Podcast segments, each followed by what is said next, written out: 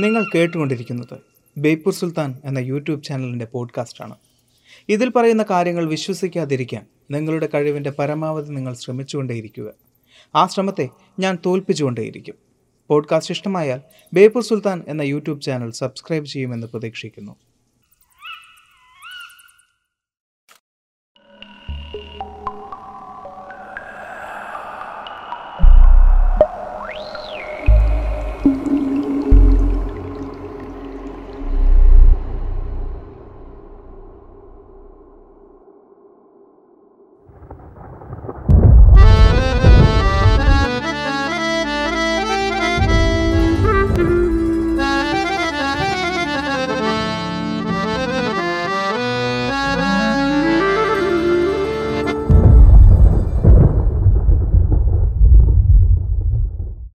ഒരു പത്രപരസ്യം കണ്ട് ജോലി അന്വേഷിച്ച് വന്നവരായിരുന്നു അവരെല്ലാവരും.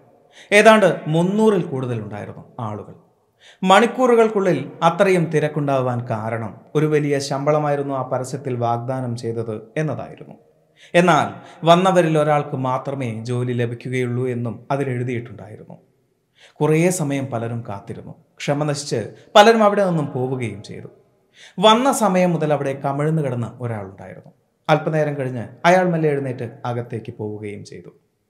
എനിക്ക് ജോലി കിട്ടിയെന്ന സന്തോഷത്തോടു കൂടി അയാൾ പുറത്തേക്ക് വന്ന് പറഞ്ഞു. ശേഷം അയാൾ അവിടെ നിന്നും പോയി. ചുറ്റുമുള്ളവർക്കൊന്നും മനസ്സിലായില്ല. അവർ പരസ്പരം നോക്കി. ഇത്രയും നേരം കമഴ്ന്നു കിടന്ന ഒരാൾ ചുമ്മാ അകത്തേക്ക് കയറി പോകുന്നു. അയാൾക്ക് ജോലി കിട്ടുന്നു. എന്താണിത്? അവരന്വേഷിച്ചു. അപ്പോഴാണ് അവർക്ക് മനസ്സിലായത്. അവർ വന്ന സമയം മുതൽ അവിടെ ഒരു ശബ്ദമുണ്ടായിരുന്നു, ഒരു ടെലഗ്രാഫിൻ്റെ ശബ്ദം. അതിലൂടെ ഒരാൾ പറയാൻ ശ്രമിച്ചത്.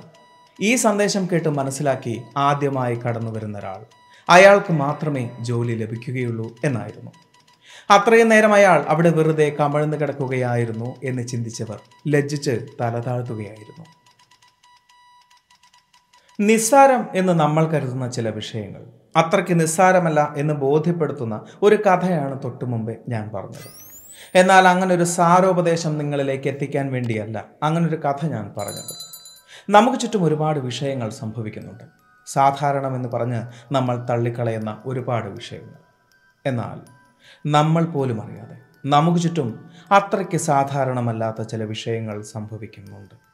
നമ്മൾ പോലും അറിയാതെ നമ്മളതിൻ്റെ ഭാഗമായി മാറുന്നുമുണ്ട്. കയറിപ്പോരിൻ ചങ്ങായിമാരെ, ബേപ്പൂർ സുൽത്താൻ്റെ ദുനിയാവിലേക്ക്.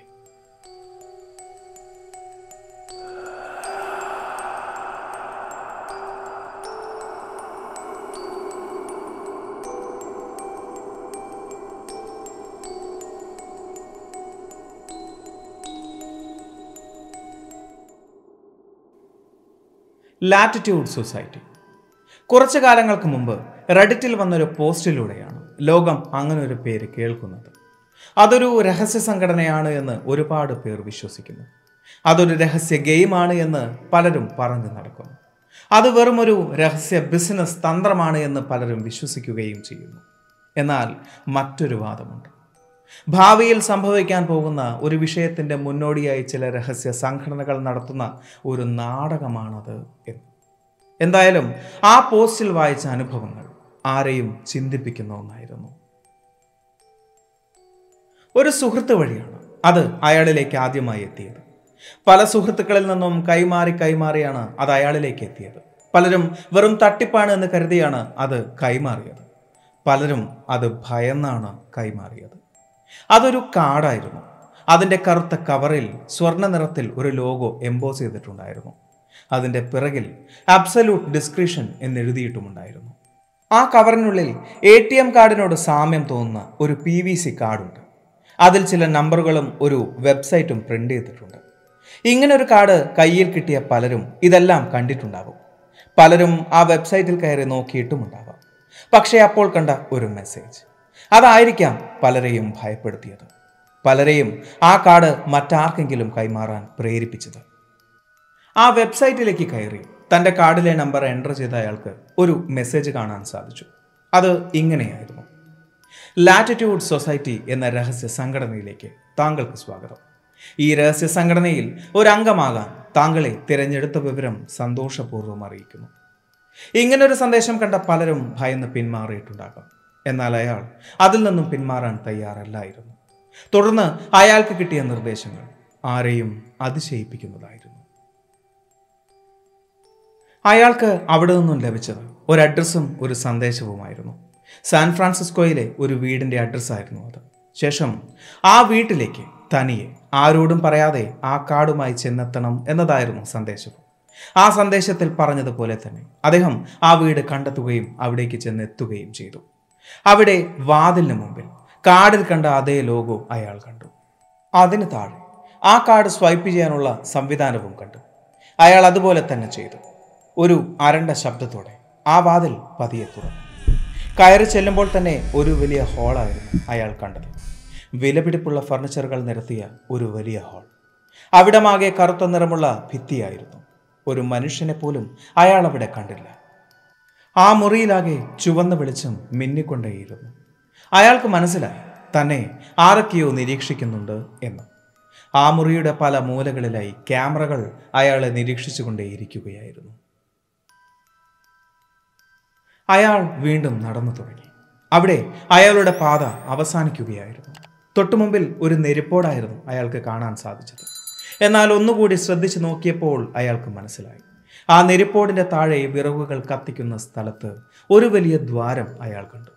അതിലൂടെ ഇരുട്ടിലേക്ക് ഒരു പാത താഴേക്ക് പോകുന്നത്, പാർക്കിൽ കുട്ടികൾ മുകളിൽ നിന്നും താഴേക്ക് ഒഴുകുന്ന ഒരു സ്ലൈഡ് പോലെ. അത് ഇരുട്ടത്തേക്ക് പോകുന്ന ഒരു പാതയായിരുന്നു. ഒരു തരി വെളിച്ചം പോലുമില്ലാതെ എങ്ങോട്ടേക്കാണ്, എത്ര ആഴത്തിലേക്കാണ് അത് പോകുന്നത് എന്ന് പോലും അറിയാതെ ധൈര്യം സംഭരിച്ച് അയാൾ അതിലൂടെ ഒഴുകിയിറങ്ങുകയായിരുന്നു. ആ ഇരുട്ടിൻ്റെ അറ്റത്ത് തന്നെ കാത്തിരിക്കുന്നത് എന്താണ് എന്ന് പോലും അറിയാതെ അയാൾ അതിവേഗത്തിൽ താഴേക്ക് ഒഴുകിക്കൊണ്ടേയിരിക്കുകയായിരുന്നു. അയാൾ ചെന്നെത്തിയത് ഒരുപാട് താഴെ ഒരു ബേസ്മെൻറ്റിലായിരുന്നു. ഫ്ലെക്സ് ചേംബർ എന്നാണ് ആ ബേസ്മെൻ്റ് അറിയപ്പെട്ടിരുന്നത്. അതൊരു ഇടനാഴിയായിരുന്നു, ചുവന്ന വെളിച്ചത്തിലുള്ള ഒരിടനാഴി. അതിൻ്റെ ഇരുഭാഗത്തും ഒരുപാട് മുറികളുണ്ടായിരുന്നു. അതിൻ്റെ നേരെ ഒരു ബോർഡ് അയാൾ കണ്ടു. അതിലെഴുതിയത് ഇങ്ങനെയായിരുന്നു: ചുവന്ന വെളിച്ചം നിറഞ്ഞ ആ മുറിയിൽ ആ നിയോൺ ബോർഡിന് താഴെ മങ്ങിയ ചില്ലിന് പിന്നിൽ ഒരു മനുഷ്യരൂപത്തെ അയാൾ കണ്ടു. അയാൾ രൂപത്തോട് സംസാരിക്കാൻ ശ്രമിച്ചു. മറുപടി ഒന്നും കിട്ടിയില്ല. അല്പനേരത്തിന് ശേഷം ആ മുറിയിൽ നിന്നും ഒരു ശബ്ദം പുറത്തു വന്നു: അവിടെയുള്ള ദ്വാരത്തിലേക്ക് കയ്യിലുള്ള കാർഡല്ലാതെ മറ്റെല്ലാം എടുത്തു വയ്ക്കാൻ.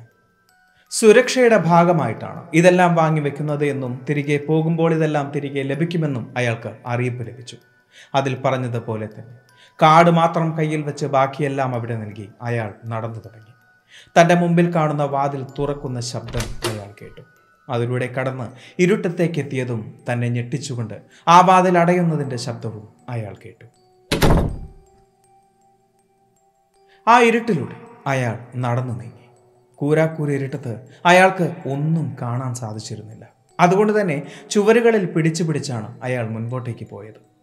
അപ്പോഴാണ് അയാളത് ശ്രദ്ധിച്ചത്, മുൻപോട്ടേക്ക് പോകും തോറും ഇരുവശത്തെ മതിലുകളും അടുത്തടുത്ത് വരുന്നതായി അയാൾക്ക് മനസ്സിലായി. ആ വഴി ഇടുങ്ങിയിടുങ്ങി വരികയാണ്. അങ്ങനെ നടന്ന് മുൻപോട്ടേക്ക് പോയപ്പോൾ ഒരാൾക്ക് കഷ്ടിച്ച് ചെരിഞ്ഞ് മാത്രം മുൻപോട്ടേക്ക് പോകാവുന്ന രീതിയിൽ ഇടുങ്ങിയ വഴിയിലൂടെയാണ് താൻ സഞ്ചരിച്ചു കൊണ്ടിരിക്കുന്നത് എന്നും അയാൾ തിരിച്ചറിയുകയായിരുന്നു. അങ്ങനെ മുൻപോട്ടേക്ക് പോയിക്കൊണ്ടിരിക്കെ പതുപതത്ത എന്തിലോ അയാൾ തൊട്ടു. അതൊരു കട്ടിയുള്ള പുതപ്പായിരുന്നു. അത് തള്ളി നീക്കിയപ്പോൾ അയാൾ ഒരു കവാടത്തിലേക്ക് ചെന്നെത്തി. അത് അരണ്ട വെളിച്ചമുള്ള ആറ് ചുവരുകളുള്ള ഒരു മുറിയായിരുന്നു. പതിഞ്ഞ ശബ്ദത്തിൽ ഒരു പാട്ടും അവിടെ കേൾക്കുന്നുണ്ടായിരുന്നു. ഒരുപാട് പുസ്തകങ്ങൾ അടുക്കി വെച്ചിട്ടുള്ള മുകളിലേക്ക് നീളമുള്ള ഒരു മുറി. അതിലെ എല്ലാ പുസ്തകങ്ങളും കടും പച്ച നിറമുള്ള ചട്ടയുള്ളവയായിരുന്നു. അവയിലെല്ലാം സ്വർണ്ണ നിറത്തിൽ ദ ലാറ്റിറ്റ്യൂഡ് എന്നും അതിൻ്റെ ലോഗോയും പഞ്ച് ചെയ്തിരുന്നു. അയാൾ അതിലൊരു പുസ്തകം ഏന്തിയെടുത്തു. അത് തുറന്നു നോക്കി. അത് ശൂന്യമായിരുന്നു. പഴക്കത്തിൻ്റെ കറ പിടിച്ച ശൂന്യമായ താളുകൾ. അയാൾ വീണ്ടും പുസ്തകങ്ങൾ എടുത്തു നോക്കി. അതും ശൂന്യമായിരുന്നു. എന്താണ് സംഭവിക്കുന്നത് എന്ന് അയാൾക്ക് മനസ്സിലായില്ല. അപ്പോഴാണ് അയാൾ ശ്രദ്ധിച്ചത്, താൻ കേട്ടുകൊണ്ടിരിക്കുന്ന പാട്ടിന് എന്തോ ഒരു പ്രത്യേക അർത്ഥമുള്ളതുപോലെ അതിലെ വരികൾക്ക് ഒരു പ്രത്യേക അർത്ഥം അയാൾക്ക് തോന്നി. അയാൾ ശ്രദ്ധിച്ചപ്പോൾ മനസ്സിലായത് ആ വരികളിൽ പറഞ്ഞത് ഇങ്ങനെയായിരുന്നു: ആ മുറിയുടെ വെളിച്ചമുള്ള മൂലയിൽ സ്ഥാപിച്ചിരിക്കുന്ന പോഡിയത്തിൽ വെച്ച് ഈ പുസ്തകം വായിക്കുക എന്ന്. അതിൽ കേട്ടതുപോലെ അയാൾ ചെയ്തു. അയാളെ അത്ഭുതപ്പെടുത്തിക്കൊണ്ട് ആ ശൂന്യമായ പുസ്തകത്തിൽ ചില ചിത്രങ്ങളും വാക്കും. ആ പുസ്തകം ഒരു കഥ പറഞ്ഞിരുന്നു.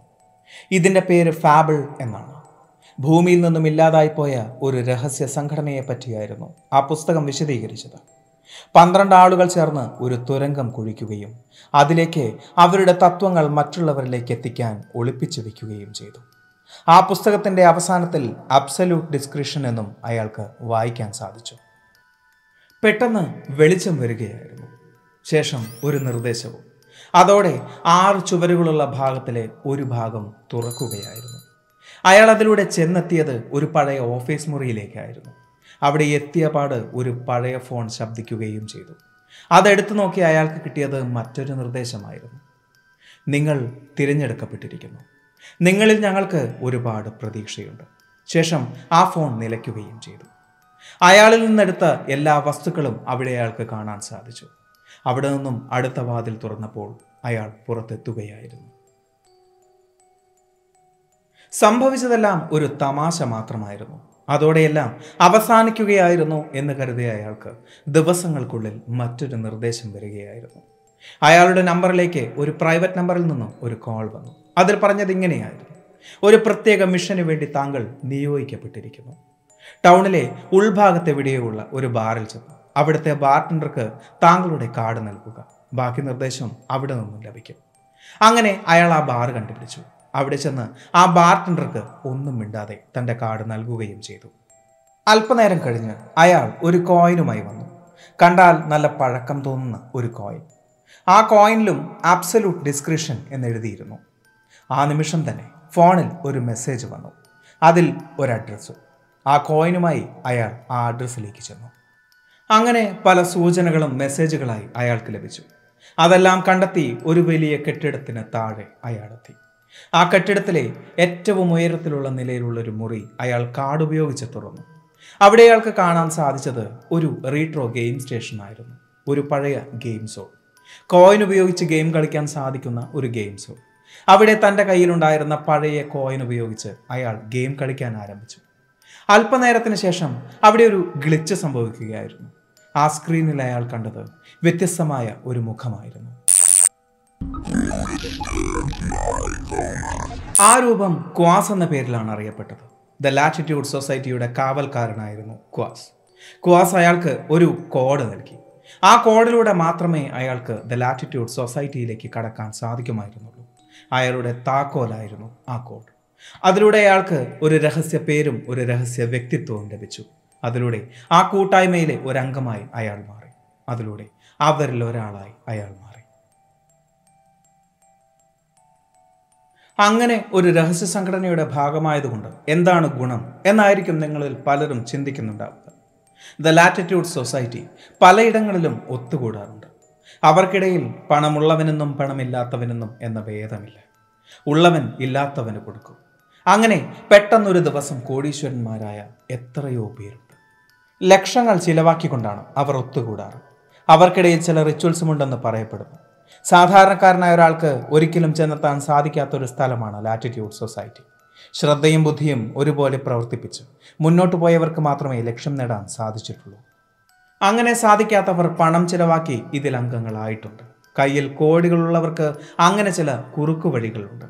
കലാപരമായി കഴിവുള്ളവരും രാഷ്ട്രീയപരമായി ഉയർന്നവരും ബിസിനസ്സുകാരും ഇതിൽ അംഗങ്ങളാണ് എന്ന് പറയപ്പെടുന്നു. ഇലുമിനാറ്റി, ഫ്രീമേസൻസ് പോലുള്ള രഹസ്യ സംഘടനകൾ പോലെ ദ ലാറ്റിറ്റ്യൂഡ് സൊസൈറ്റിയും ഒരു നിഗൂഢ രഹസ്യ സംഘടനയാണ് എന്ന് വിശ്വസിക്കുന്നവർ ഒരുപാടാണ്. അങ്ങനെ വിശ്വസിക്കുന്നതിൽ തെറ്റ് പറയാൻ സാധിക്കില്ല. കാരണം ഒരു ഗുണവുമില്ലാതെ ഇത്രയും പണം ചെലവാക്കി ഇങ്ങനൊരു സംഘടനയിൽ അംഗമാവുന്നത് എന്തുകൊണ്ടായിരിക്കും? സൂക്ഷ്മബുദ്ധിയും ധൈര്യവും വിവരവുമുള്ള ആളുകളെ ഇത്തരം പരീക്ഷണങ്ങൾ കൊണ്ട് തിരഞ്ഞെടുക്കുന്നതിൻ്റെ ഉദ്ദേശം എന്തായിരിക്കും?